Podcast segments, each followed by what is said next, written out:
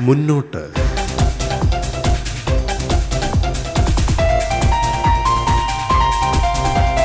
ധീരമായി മുന്നോട്ട്. ഒപ്പമുണ്ട് സർക്കാർ.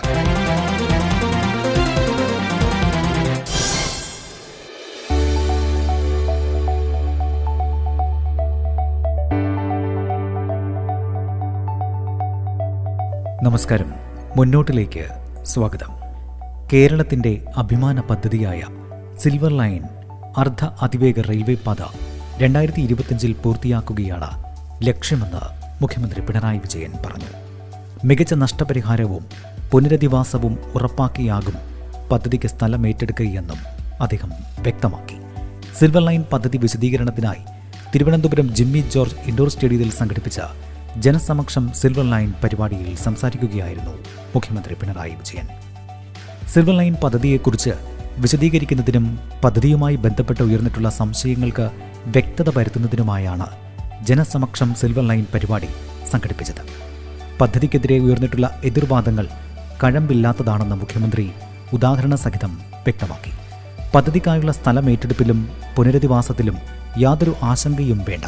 ഇതുമായി ബന്ധപ്പെട്ട പഠനങ്ങൾ പ്രകാരം ഒൻപതിനായിരത്തി മുന്നൂറിലധികം കെട്ടിടങ്ങളാണ് ഏറ്റെടുക്കേണ്ടി വരിക. ഭൂമിയും കെട്ടിടങ്ങളും ഏറ്റെടുക്കേണ്ടി വരുമ്പോൾ മികച്ച പുനരധിവാസവും നഷ്ടപരിഹാരവും ഉറപ്പാക്കണമെന്നാണ് സർക്കാർ തീരുമാനിച്ചിട്ടുള്ളത്. ഭൂമി ഏറ്റെടുക്കുമ്പോൾ ഗ്രാമപ്രദേശങ്ങളിൽ മാർക്കറ്റ് വിലയുടെ നാലിരട്ടി വരെ നഷ്ടപരിഹാരമായി നൽകും. പട്ടണങ്ങളിൽ രണ്ടിരട്ടിയും നൽകും. പതിമൂവായിരത്തി ഇരുന്നൂറ്റി അറുപത്തഞ്ച് കോടി രൂപ നഷ്ടപരിഹാരത്തിന് മാത്രമായി മാറ്റിവച്ചിട്ടുണ്ട്. ഇതിൽ പുനരധിവാസത്തിന് ആയിരത്തി എഴുന്നൂറ്റി മുപ്പത് കോടിയും വീടുകളുടെ നഷ്ടപരിഹാരത്തിന് നാലായിരത്തി നാനൂറ്റി അറുപത് കോടിയും നൽകും. പദ്ധതി കടന്നുപോകുന്ന സ്ഥലങ്ങളുടെ അലൈൻമെന്റ് നിശ്ചയിച്ച് അതിർത്തിയിൽ കല്ലിടുന്ന പ്രവൃത്തി പുരോഗമിക്കുന്നു. ഭൂമി ഏറ്റെടുക്കുന്നതിന്റെ ഫലമായി ഉണ്ടാകുന്ന ആഘാതങ്ങൾ ബാധിക്കുന്ന കുടുംബങ്ങൾ നഷ്ടം സംഭവിക്കുന്ന വീടുകൾ കെട്ടിടങ്ങൾ എന്നിവയുടെ കണക്കെടുക്കും. അറുപത്തി മൂവായിരത്തി തൊള്ളായിരത്തി നാൽപ്പത്തൊന്ന് കോടി രൂപയാണ് സിൽവർ ലൈനിന് ചെലവ് പ്രതീക്ഷിക്കുന്നത്.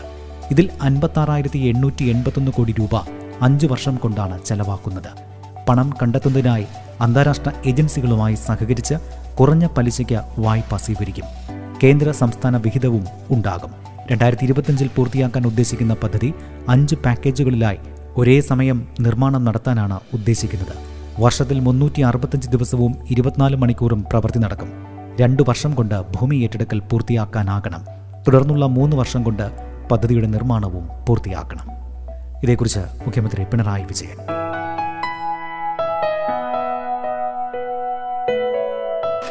ഏതൊരു നാടിനും ആ നാടിന്റെ മുന്നോട്ട് പോക്കിന് ഗതാഗത സൗകര്യം വർദ്ധിക്കേണ്ടതുണ്ടല്ലോ.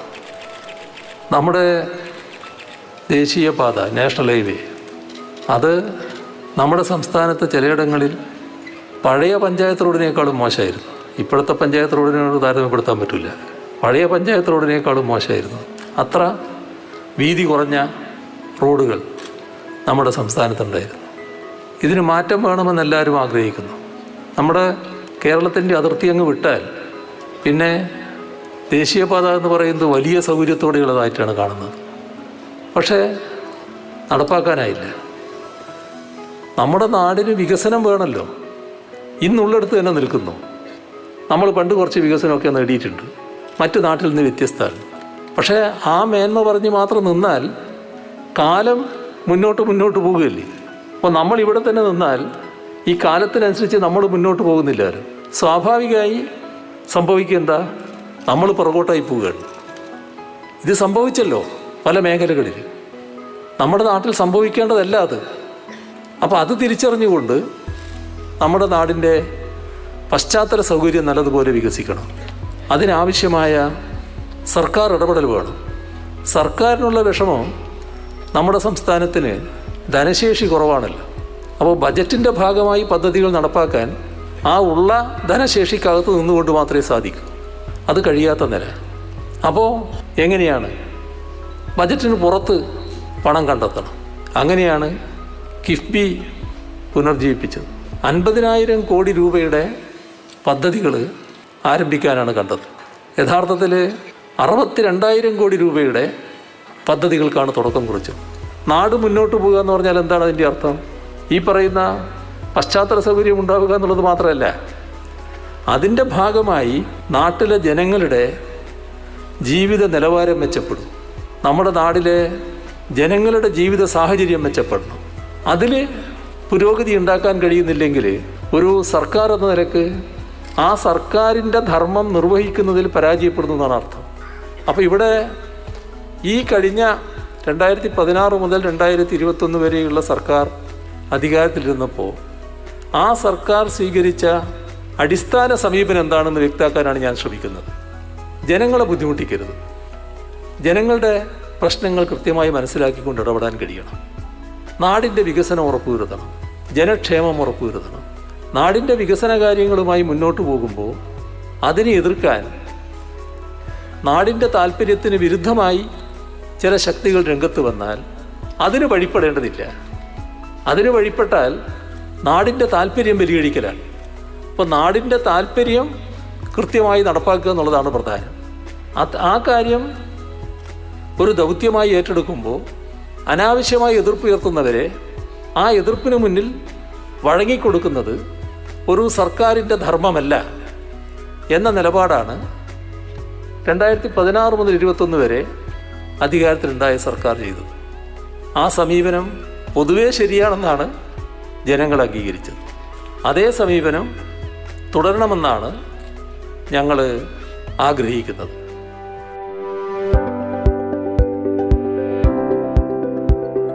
കോവിഡിന് ശേഷം സേവന മേഖലയിൽ വളരെയധികം സാധ്യതകൾ രൂപപ്പെട്ടിട്ടുള്ള സംസ്ഥാനമാണ് കേരളം. അവ പ്രയോജനപ്പെടുത്തുന്നതിൽ പ്രവാസി സമൂഹത്തിന് എല്ലാ സഹായവും നൽകാൻ നോർക്ക സന്നദ്ധമാണ്. ഇത് മുന്നിൽ കണ്ടുകൊണ്ട് നോർക്ക റൂട്ട് സംരംഭകത്വത്തിനായി പുതിയ സാധ്യതകൾ തേടുകയാണ്.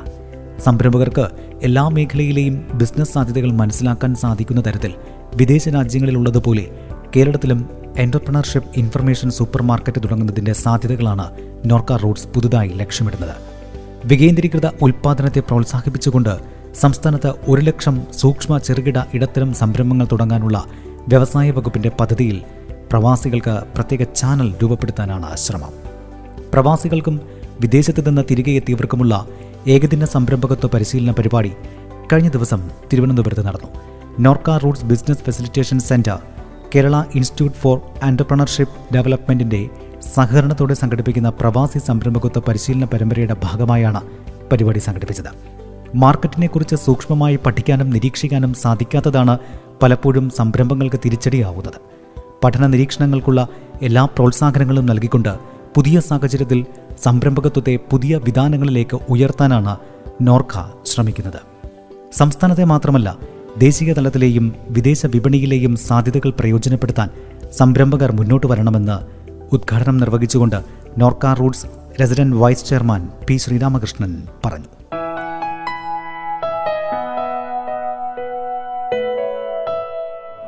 സംരംഭകത്വം എന്ന് പറയുന്നത് ഒരുതരം സാഹസികതയാണ്. നമ്മുടെ സംരംഭകത്വത്തിന്റെ പ്രശ്നം അതിന് ലക്ഷ്യമില്ല അതിന് വേണ്ടത്ര ആസൂത്രണമില്ല. നാം ഉൽപ്പാദിപ്പിക്കുന്ന ഉൽപ്പന്നങ്ങൾ ആവശ്യമായി വരുന്നവരുടെ കണക്കില്ല. ഡിമാൻഡുമായി മാച്ച് ചെയ്യാത്ത പലതരം ഉൽപ്പന്നങ്ങൾ ഉണ്ടാക്കുന്ന ഒരു സാഹചര്യമുണ്ട്. ഞാനിത് പറയുമ്പോഴെല്ലാം എനിക്ക് പറയാൻ തോന്നുന്നൊരു കാര്യം.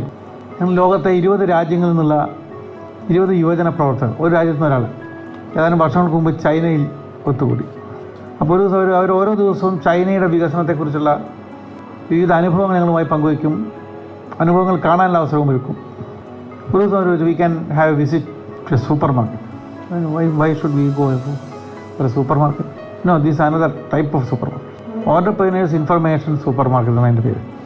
അവിടെ ചെന്ന് ഇറങ്ങിയാൽ എല്ലാ വിവരങ്ങളും ലഭ്യമാക്കുന്ന എല്ലാ ചാനലുകളും അവിടെ തന്നെ റെഡിയായിട്ടുള്ള ഒരു സൂപ്പർ മാർക്കറ്റ് ഓരോ കൗണ്ടറിൽ നിന്നും ലോകത്തിന്റെ എല്ലാ രാജ്യങ്ങളിലുമുള്ള എവിടെയൊക്കെ ഏതെല്ലാം അസംസ്കൃത റോ മെറ്റീരിയൽസ് കിട്ടും അതെങ്ങനെ പ്രോസസ്സ് ചെയ്യാൻ പറ്റും അതെങ്ങനെ വാല്യൂ ആഡഡ് ആയിട്ടുള്ള ഒരു ഉൽപ്പന്നമാക്കി മാറ്റാൻ പറ്റും അതിനെവിടെയാണ് സൗകര്യമുള്ളത് അതിന്റെ ഹ്യൂമൻ റിസോഴ്സ് എത്ര വേണം അതെങ്ങനെ കൈകാര്യം ചെയ്യണം എക്സ്പോർട്ട് ചെയ്യേണ്ട ഉൽപ്പന്നമാണെങ്കിൽ അതിന്റെ എക്സ്പോർട്ട് ലൈസൻസ് എങ്ങനെ സംഘടിപ്പിക്കാൻ പറ്റും അത് അവിടെ എങ്ങനെ വിറ്റഴിക്കാൻ പറ്റും അത് ആര് ഉത്തരവാദിത്തമായിട്ടുള്ളൂ. ഇതെല്ലാം അവിടെ ഉണ്ട്. അതായത് ഉൽപ്പാദനത്തിന്റെ ഈ വികേന്ദ്രീകരണമായ വികേന്ദ്രീകൃതമായ ആസൂത്രണത്തിലൂടെ ലോക സമ്പദ്ഘടനയുടെ മുന്നിലേക്ക് കയറി വരുന്ന ഒരു സമൂഹമായിട്ട് ഇന്ന് ചൈന മാറിയിട്ടുണ്ട്. അവരുടെ മാർക്കറ്റിലല്ല വിജയിക്കുന്നത് കേന്ദ്രീകരിച്ച ഉൽപ്പാദനത്തിലൂടെ അല്ല. വികേന്ദ്രീകൃത ഉൽപ്പാദന രീതി ഒരു തരത്തിൽ സംഘടിപ്പിക്കുകയും അത് മുഴുവൻ സ്റ്റേറ്റ് സമാഹരിക്കുകയും അതിന്റെ മാർക്കറ്റും എക്സ്പോർട്ടിങ്ങും ഉൾപ്പെടെയുള്ള കാര്യങ്ങൾ സ്റ്റേറ്റിന്റെ തന്നെ നിയന്ത്രണത്തിലോ അധികാരത്തിലോ ശേഷിയിലോ നിർവഹിക്കപ്പെടുകയും ചെയ്യുന്ന ഒരു സാഹചര്യം. ആ സാഹചര്യം കൊണ്ട് ചൈനീസ് മാർക്കറ്റിലൂടെയൊക്കെ വന്നു. ഞാൻ പറഞ്ഞു വരുന്നത് നോർക്ക എന്ന് കേൾക്കുമ്പം ഇപ്പോഴും പ്രവാസികളുടെ ഒരു വലിയ വിഭാഗം ഇതൊരു വെള്ളാനയാണ്. ഞങ്ങൾക്കൊന്നും സമീപിക്കാൻ പറ്റുന്ന സംഗതിയല്ല എന്നുള്ള ധാരണയിലാണ് നിൽക്കുന്നത്. യഥാർത്ഥത്തിൽ ആ ധാരണ തെറ്റാണ്. ആ തെറ്റായ ധാരണ തിരുത്താനും ബന്ധപ്പെടുന്നവർക്കെല്ലാം ഏറ്റവും മാന്യമായ സമീപനവും സഹായവും ലഭിക്കുമെന്ന് ഉറപ്പുവരുത്താനുമുള്ള ഒരു മുൻകൈ നോർക്ക കൂടി എടുക്കേണ്ടത്. അതിനുള്ള ചില ഉദാഹരണങ്ങളാണ് ഇവിടെ. അപ്പോൾ നിങ്ങളെല്ലാവരും ഒരു സംരംഭം തുടങ്ങി അത് വിജയിപ്പിക്കാൻ കഴിയുമെന്ന് വിശ്വാസത്തിൽ ഉത്തമവിശ്വാസത്തിൽ വന്ന ആളുകളാണ്. നിങ്ങളിലൂടെ ഒരു ട്രാൻസാക്ഷൻ പുതിയ മേഖലയ്ക്ക് എത്തിക്കുക എന്നാണ് നമ്മൾ ഉദ്ദേശിക്കുന്നത്.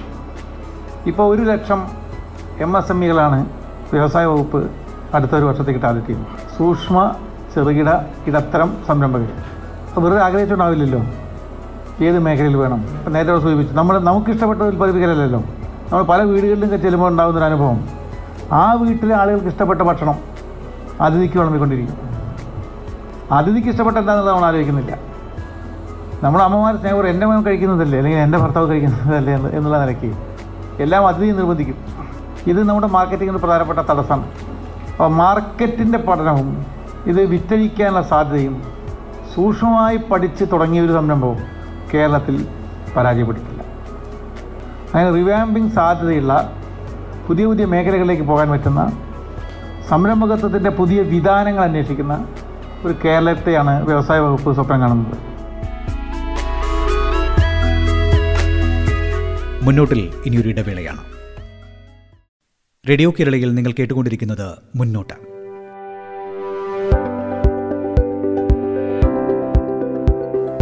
പൊതുമരാമത്ത് വകുപ്പും വാട്ടർ അതോറിറ്റിയും നിർമ്മാണ പ്രവർത്തനങ്ങളുടെ ഏകോപനം ഉറപ്പുവരുത്തുന്നതിലേക്കായി ഇരു വകുപ്പുകളിലെയും മന്ത്രിമാർ തമ്മിൽ കൂടിയാലോചനായുഗം നടക്കുകയുണ്ടായി. രണ്ടായിരത്തി ഇരുപത്തിനാലാകുമ്പോൾ കേരളത്തിലെ മുഴുവൻ കുടുംബങ്ങളിലേക്കും കുടിവെള്ളം എത്തിക്കുക എന്നതാണ് ജലവിഭവ വകുപ്പിന്റെ ലക്ഷ്യം. അതിനാവശ്യമായ നിർമ്മാണ പ്രവർത്തനങ്ങൾക്കായി നാൽപ്പതിനായിരം കോടി രൂപയാണ് വേണ്ടിവരുന്നത്. ഇത്തരം നിർമ്മാണ പ്രവർത്തനങ്ങൾ സുഗമമായി നടക്കുന്നതിന് പൊതുമരാമത്ത് വകുപ്പുമായി സഹകരിച്ച് മുന്നോട്ട് പോകേണ്ടതുണ്ട്. ഈ ലക്ഷ്യം മുന്നിൽ കണ്ടുകൊണ്ട് ഇരു വകുപ്പുകളും യോജിച്ച് നീങ്ങേണ്ടതുണ്ട്. നിർമ്മാണ പ്രവർത്തനങ്ങളുടെ ഏകീകരണം സാധ്യമാകുന്നതിനായി ഉദ്യോഗസ്ഥ തലത്തിൽ കമ്മിറ്റികൾ രൂപീകരിച്ചു. നേരിടേണ്ടി വരുന്ന തടസ്സങ്ങളെ പരസ്പരം കൂടിയാലോചനയിലൂടെ പരിഹരിക്കാൻ ലക്ഷ്യമിട്ടുകൊണ്ടുള്ള പദ്ധതികളുമായാണ് ഇരുവകുപ്പും മുന്നോട്ടു പോകാൻ തീരുമാനിച്ചിരിക്കുന്നത്. ഇതേക്കുറിച്ച് പൊതുമരാമത്ത് വകുപ്പ് മന്ത്രി Muhammad Riyas.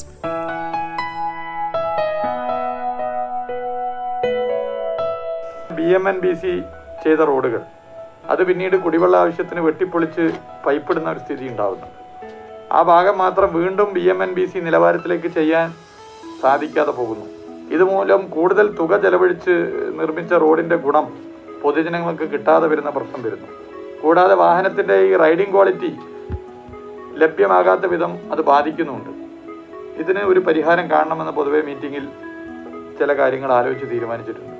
അത് ഉൾപ്പെടെ ചില കാര്യങ്ങൾ സർക്കാർ ഉത്തരവ് എന്നുള്ള നിലയിൽ പുറപ്പെടുവിക്കണമെന്നാണ് ഇപ്പോൾ ഇന്നത്തെ മീറ്റിങ്ങിന്റെ ഭാഗമായി നിശ്ചയിച്ചിട്ടുള്ളത്. ഒരു ടൈം ഷെഡ്യൂൾ പരമാവധി പാലിച്ച് മുന്നോട്ട് പോകണമെന്നാണ് രണ്ട് വകുപ്പുകൾ പാലിച്ചിട്ടുള്ളത് പൊതുമരാമത്ത് വകുപ്പിനെ സംബന്ധിച്ചിടത്തോളം മഴക്കാലത്ത് റോഡിന്റെ പ്രവർത്തികൾ നടത്താൻ സാധ്യമാകാത്ത സ്ഥിതിയാണെന്ന് എല്ലാവർക്കും അറിയാം. പൊതുമരാമത്ത് വകുപ്പിന്റെ പ്രധാനപ്പെട്ട പ്രവൃത്തി നടക്കുന്ന മാസങ്ങൾ. ആ മാസങ്ങളിൽ ഇത്തരത്തിലുള്ള കുടിവെള്ളത്തിന്റെയും മറ്റും ആവശ്യമായി പുതിയ പൈപ്പ് ലൈനുകൾ സ്ഥാപിക്കലും മെയിന്റനൻസിനും വേണ്ടിയിട്ടുള്ള സമയമാകാതെ നോക്കാനുള്ള ശ്രമം നടത്താനാണ് പൊതുവെ നിശ്ചയിച്ചിട്ടുള്ളത്. അത് ബന്ധപ്പെട്ട കമ്മിറ്റി കൂടി പരിശോധിച്ച് പോകണം. അപ്പം ഇതൊക്കെ വെച്ചുകൊണ്ട് ഒരു സർക്കാർ ഉത്തരവ് ബന്ധപ്പെട്ടവർ ചെയ്യാനാണ് ആലോചിച്ചിട്ടുള്ളത്. പിന്നെ ജില്ലാ തലത്തിലും സ്റ്റേറ്റ് അടിസ്ഥാനത്തിലുള്ള ഒരു കോർഡിനേഷൻ കമ്മിറ്റി ജനുവരി മാസം പതിനഞ്ചാം തീയതി ഇനിയും ഏറെ എന്തെല്ലാം ചെയ്യാൻ സാധ്യമാകും ടെക്നോളജിയുടെ സാധ്യതകളെ എങ്ങനെ ഫലപ്രദമായി ഉപയോഗപ്പെടുത്താനാകും മറ്റെന്തെങ്കിലും രീതികൾ ഇതിൽ ഉപയോഗിക്കാനാകുമെന്നുള്ളത് പഠിച്ച് ജനുവരി പതിനഞ്ചിന് സമർപ്പിക്കുന്ന റിപ്പോർട്ട് വെച്ച് ചർച്ച ചെയ്യും. അത് ചർച്ച ചെയ്ത് മുന്നോട്ട് പോകും. ഈ കമ്മിറ്റി ജനുവരി പതിനഞ്ച് വരെയുള്ള ഒരു കമ്മിറ്റിയല്ല. സ്ഥിരം സംവിധാനമായി കമ്മിറ്റിയെ മാറ്റാനാണ് ഞങ്ങൾ ആലോചിക്കുന്നത്. ഇതുപോലെ രണ്ട് വകുപ്പുകളും ആ വകുപ്പുകളിലെ മന്ത്രിമാരുടെ നേതൃത്വത്തിൽ പ്രധാനപ്പെട്ട ഉദ്യോഗസ്ഥരടങ്ങിയ ഒരു കമ്മിറ്റി ഒരു ടൈം ഷെഡ്യൂൾ വെച്ച് മീറ്റ് ചെയ്തുകൊണ്ട് കാര്യങ്ങൾ അതാത് ഘട്ടത്തിൽ പരിശോധിച്ച് വിശദമായി ചർച്ച ചെയ്തു പോകാനാണ് എടുത്തിട്ടുള്ള മറ്റൊരു തീരുമാനം. അത് ഫലപ്രദമായി നടപ്പിലാക്കാൻ വേണ്ടി പറ്റും.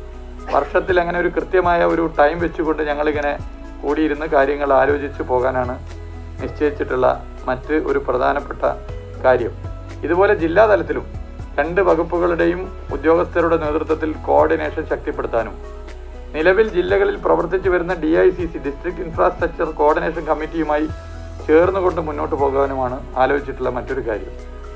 വേറൊരു കാര്യം ഇവിടെ വന്നിട്ടുള്ളത് ഇതിലെ പുതിയ വർക്കുകളുമായി ബന്ധപ്പെട്ട് കണിശമായി.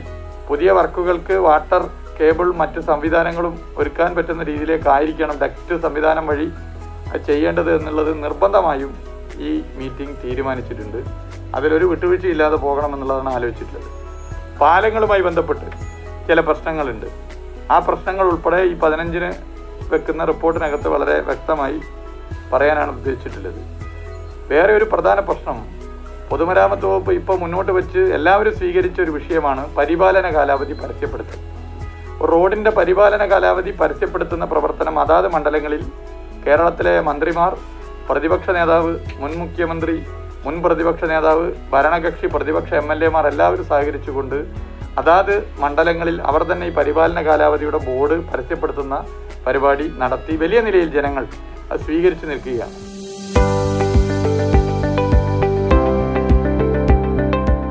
ഇരുപത്തിയേഴാമത് സംസ്ഥാന ത്രിദിന വനം കായികമേളയ്ക്ക് ജനുവരി പത്തിന് തുടക്കമാവുകയാണ്.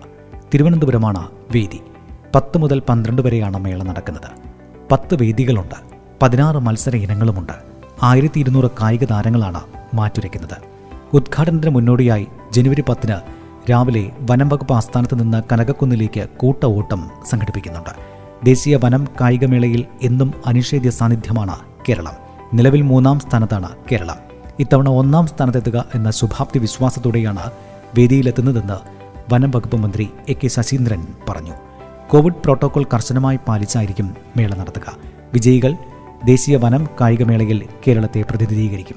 മുൻ വർഷങ്ങളിൽ ദേശീയ വനം കായികമേളകളിൽ ശ്രദ്ധേയമായ പ്രകടനമാണ് കേരളം കാഴ്ചവെക്കുന്നത്. വനം വകുപ്പിന്റെ അഞ്ച് സർക്കിളുകൾക്ക് പുറമെ K F D C K F R I forest secretariat എന്നീ മേഖലകളിലുള്ള കായിക താരങ്ങളാണ് മേളയിൽ പങ്കെടുക്കുക. കൂടുതൽ ഉയരത്തിൽ കൂടുതൽ ദൂരത്തിൽ എന്ന് തുടങ്ങുന്നതാണ് മേളയുടെ തീം സോങ് മിന്ന എന്ന ആനക്കുട്ടിയാണ് മേളയുടെ ഔദ്യോഗിക ചിഹ്നം. കോട്ടൂർ ആന പുനരധിവാസ കേന്ദ്രത്തിലെ ആനക്കുട്ടിയാണ് മിന്ന. മേളയെക്കുറിച്ച് വനം വകുപ്പ് മന്ത്രി എ കെ ശശീന്ദ്രൻ.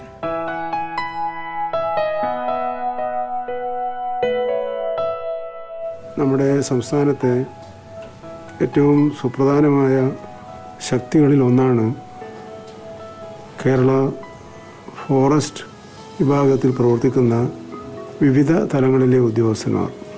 അവരുടെ നേതൃത്വത്തിൽ എല്ലാ വർഷവും സംഘടിപ്പിക്കാറുള്ളതുപോലെ ദേശീയ കായികമേളയുടെ ഭാഗമായി സംസ്ഥാനത്തും അത് സംഘടിപ്പിക്കുകയാണ്.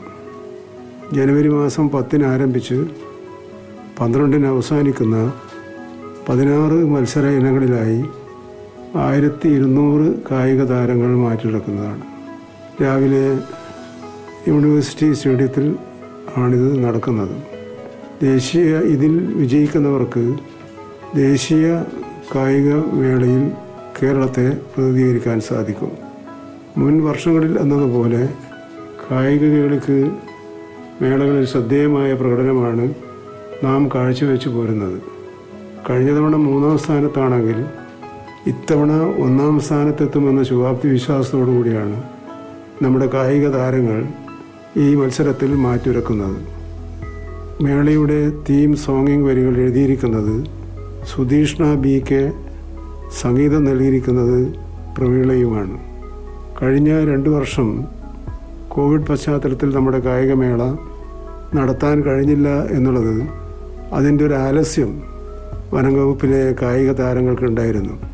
ഇത്തവണ എല്ലാ കോവിഡ് മാനദണ്ഡങ്ങളും പാലിച്ചുകൊണ്ട് തന്നെ പൂർവാധികം ആവേശത്തോടു കൂടിയാണ് നമ്മുടെ താരങ്ങൾ ഈ മത്സരത്തെ നേരിടാൻ പോകുന്നത്. മുന്നോട്ടിന്റെ ഈ ലക്കം ഇവിടെ അവസാനിക്കുകയാണ്. അടുത്ത ലക്കം സർക്കാരിന്റെ നവപദ്ധതികളുമായി നമുക്ക് ഒത്തുചേരാം.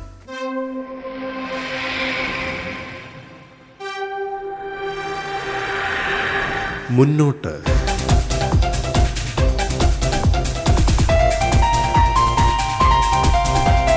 ധീരമായി മുന്നോട്ട്. ഒപ്പമുണ്ട് സർക്കാർ.